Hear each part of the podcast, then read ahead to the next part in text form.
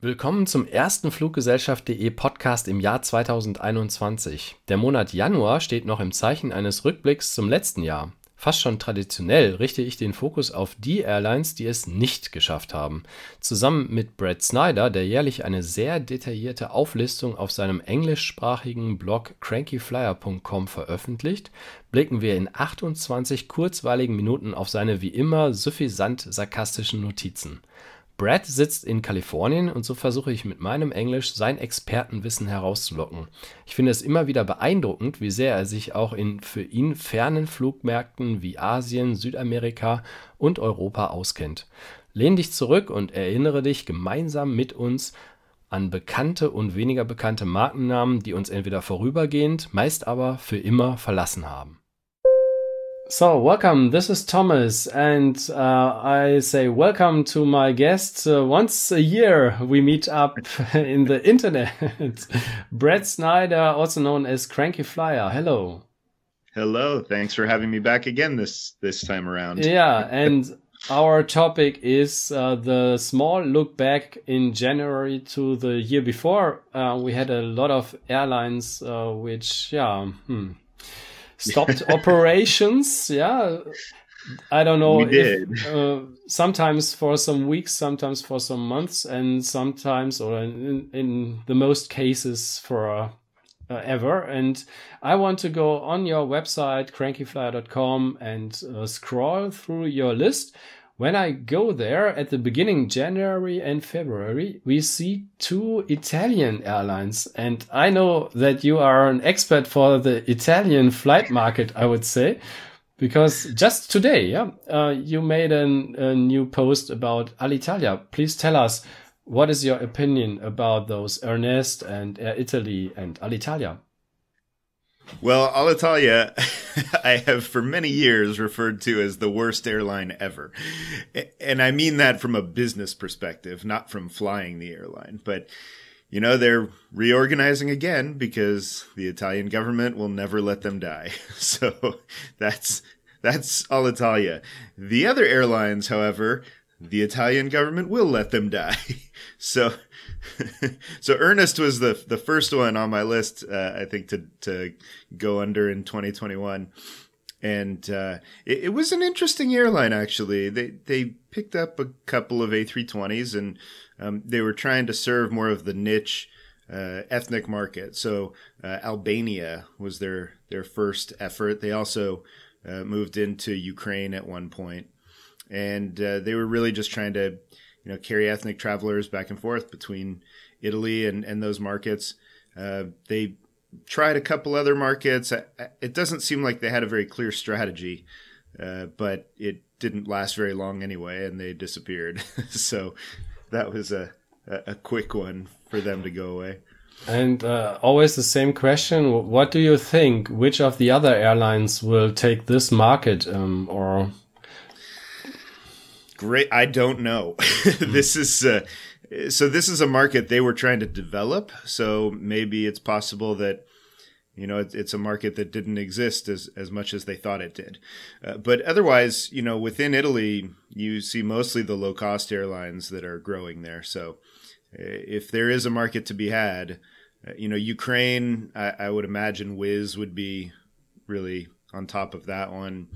But otherwise, you could see EasyJet, Ryanair, Volotea, anyone, they're all in the Italian market and, and looking for opportunities. So that's always possible. But oh, Ernest okay. wasn't very big. And uh, going one month later to Air Italy, what is it a big loss? Um... Well, it was a big failure. it was a it, it, was a spectacular failure. Uh, you know, Air Italy was uh, Meridiana, uh, before that. And then uh, Qatar Airways came in and said, here's a bunch of money and here's a bunch of airplanes. And uh, we're going to make you this amazing global airline based uh, on the Milan hub, which Alitalia has generally focused on Rome, although they changed their mind week by week. So, you know, this, this was that effort to say, we'll do this in Milan. And, um, they started rapidly. They flew to several destinations in the U.S. They flew to Asia. They they flew all over the place, and then they had domestic as well. uh, but it never made money, and I, I don't think anyone ever thought it would. I'm not sure. I'm not sure what Qatar was thinking with that, but they uh, they didn't put any more money in. It was actually similar to when Etihad stopped uh, putting money into Alitalia, except the Italian government won't let Alitalia fail, and they will let Air Italy fail. So, so that just disappeared. And you know, some of those uh, long distance routes, if there really is a market there, someone will fly it. I mean, certainly they flew to New York. There are many other airlines that fly that. Uh, so that'll be fine. And then domestic, that'll be entirely the low cost carriers that will just step in and, mm. and serve those markets. Okay.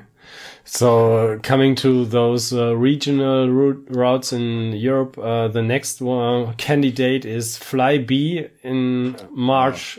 They, I think this is a bigger thing. Yeah. Um, it was a big, that was a big failure. It was certainly an airline that served an important function in the UK, serving a lot of regional markets. You've heard people probably refer to British Airways as London Airways, right? So yeah. this is, you know, how, how do you serve a lot of those smaller regional markets? And um, Flybe was an airline that had struggled with its growth. It had gone into jets and then it had gotten rid of many of the jets and it had really focused more on the Q400. Uh, I had the chance to fly it in 2019, uh, oh. which was nice. I flew I flew it from Heathrow, which is very strange to fly a, a turboprop out of Heathrow. It was a turbo. Mm? Okay. It was, yeah, up to Edinburgh.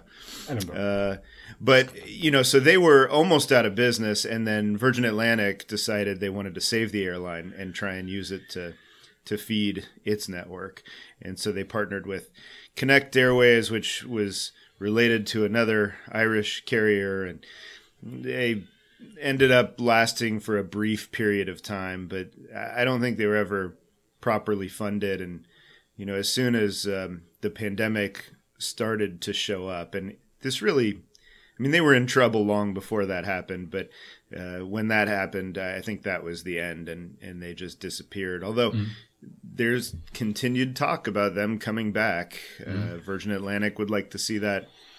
I'm not gonna place any bets on that one. okay.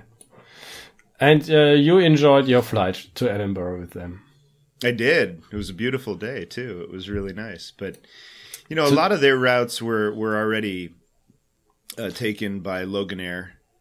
Uh, you know, other other there's there are several regional airlines like that in the UK. Something we don't really have in the US actually, yeah. but um, you know others have have stepped in to pick up some of the uh, the best routes, and then uh, the rest are gone for now. Uh, coming to Edinburgh, I saw today an in-flight video of the approach. Yeah? You come through the um, from the seaside. Mm -hmm. above a, rests of a castle, and uh, yeah, if you have yeah. good weather, it seems to be very uh, fantastic to to land in Edinburgh, Scotland. Yeah, it was beautiful. It was a very rare, warm, nice day when I landed, and so I just walked around the city that evening. It was so nice. Yeah.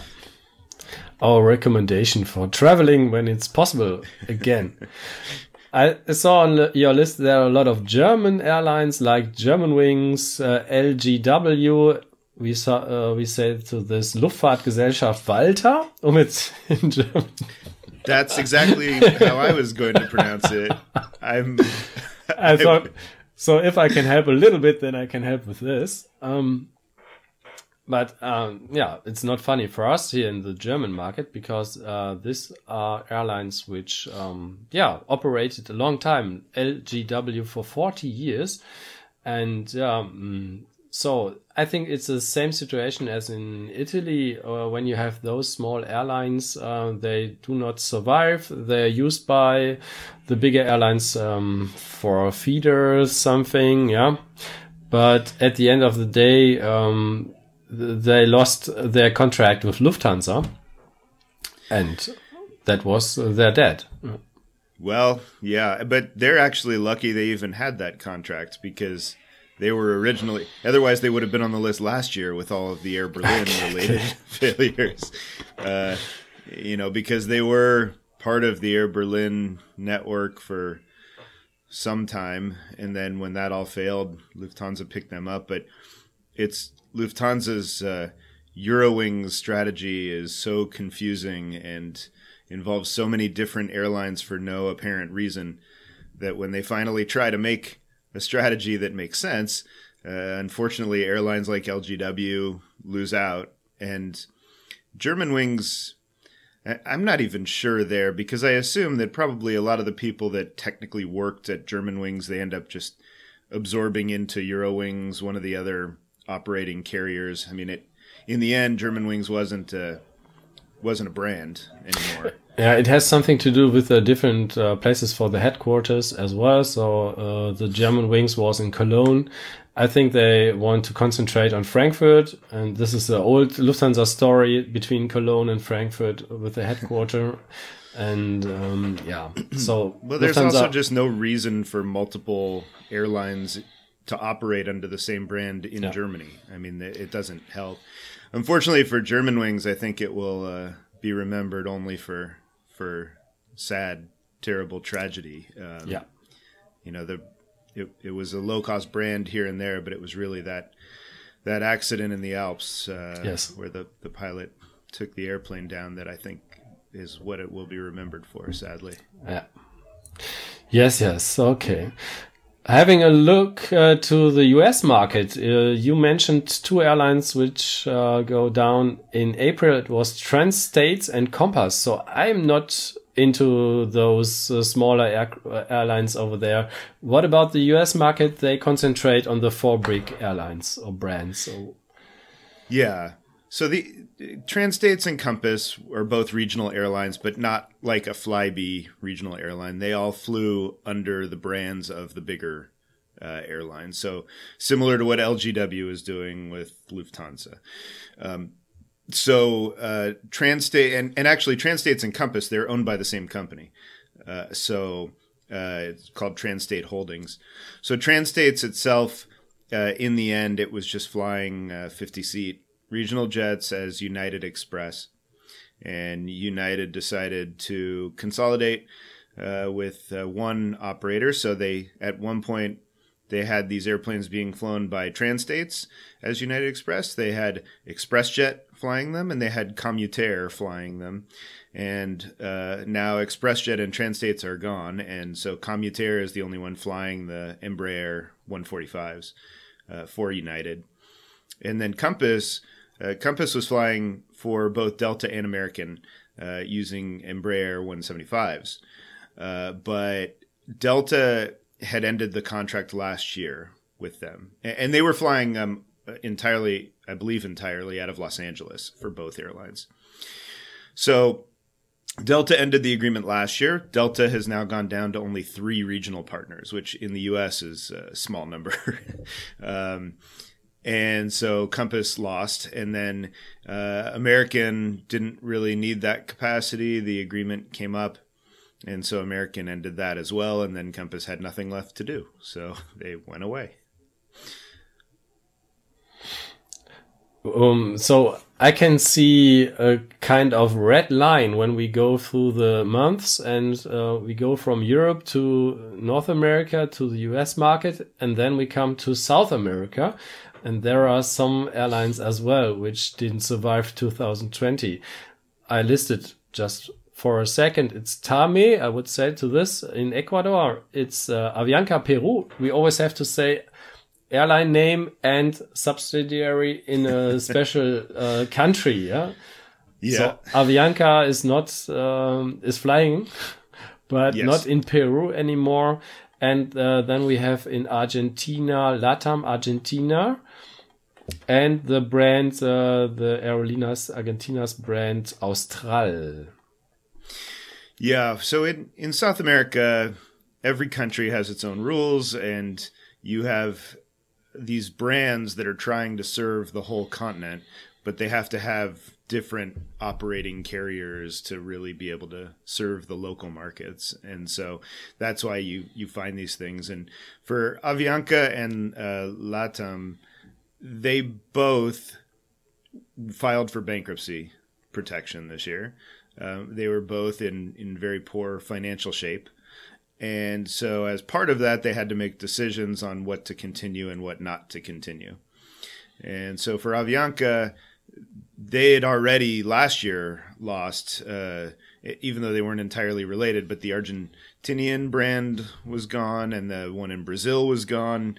And so now the one in Peru is gone and they're really their main focus is in Colombia in their main headquarters. It's on Bogota, mm. and uh, they do have the Central American operation still from the TACA merger.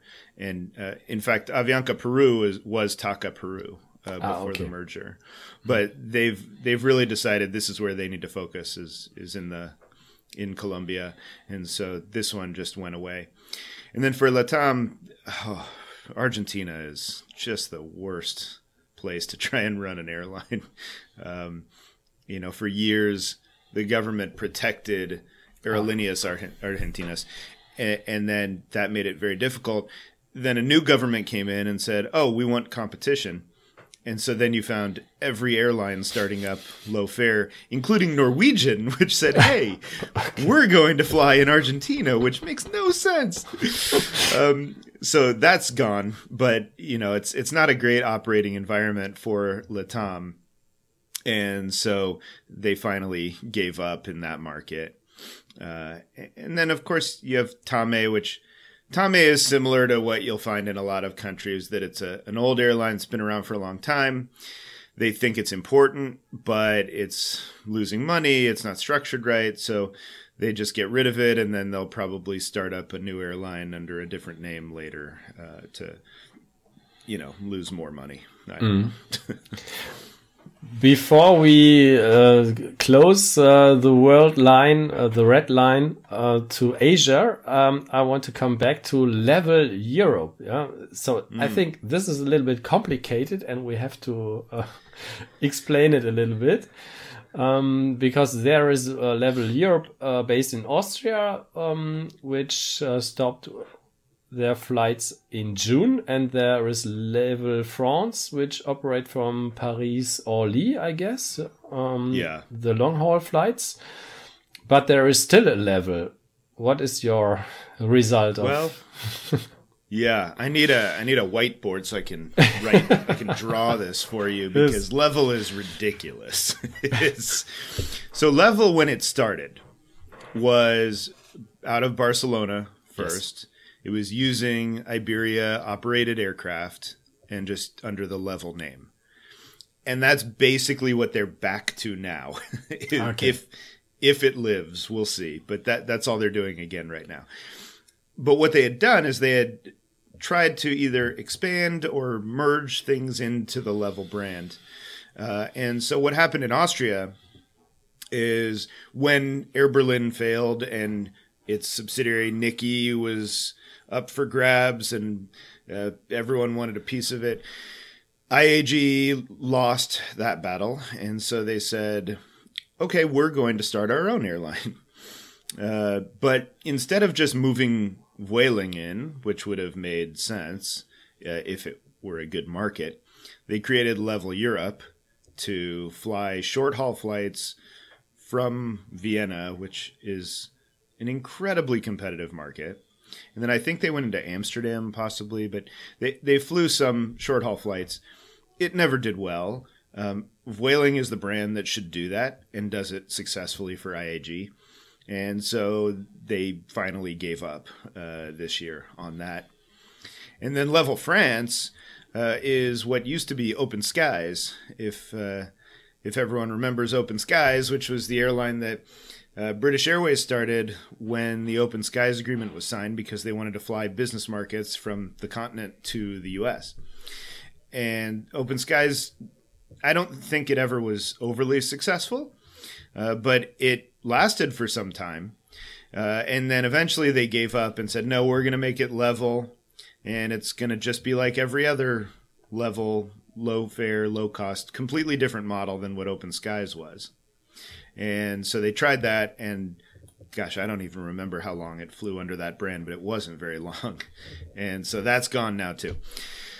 So levels back to just a couple airplanes operated by Iberia out of Barcelona, and we'll see if that lasts. It doesn't really seem to have much of a reason to exist. it's not a it's not really anything that important uh, in the IAG universe. And I think mm-hmm. that more likely what we'll see is the Aer Lingus brand do more. Uh, you know, they're they've already talked about they're going to fly from Manchester in the UK into the US. I think that is probably the brand that they'll use for more uh, lower cost long haul. What do you think? Which aircraft model they choose? Is the A321 Neo an option, the long range one?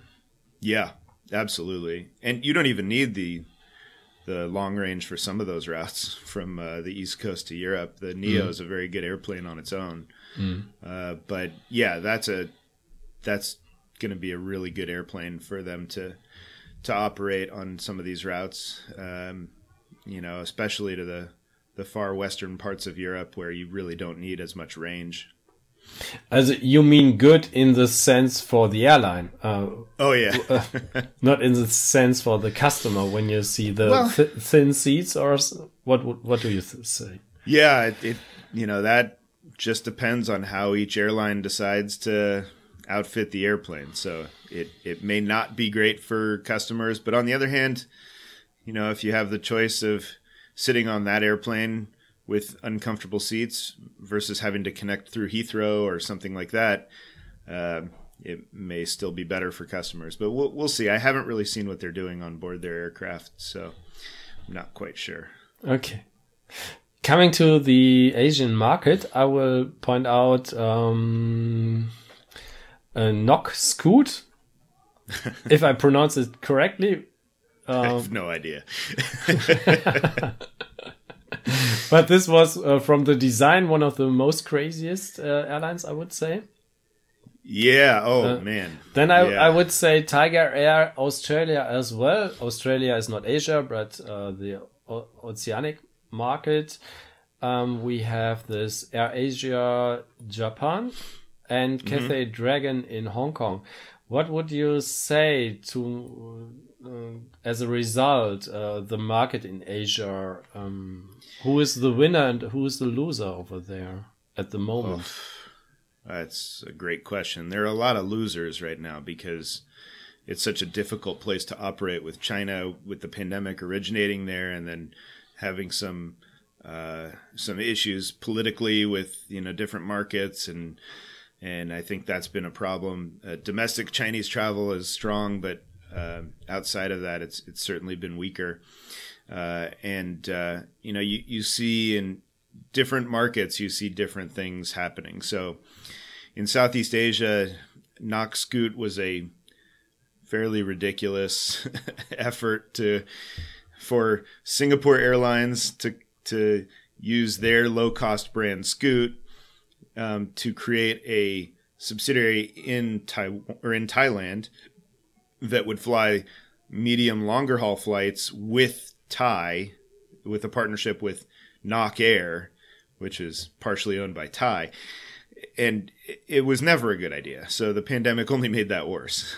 so that's that's good. That's gone.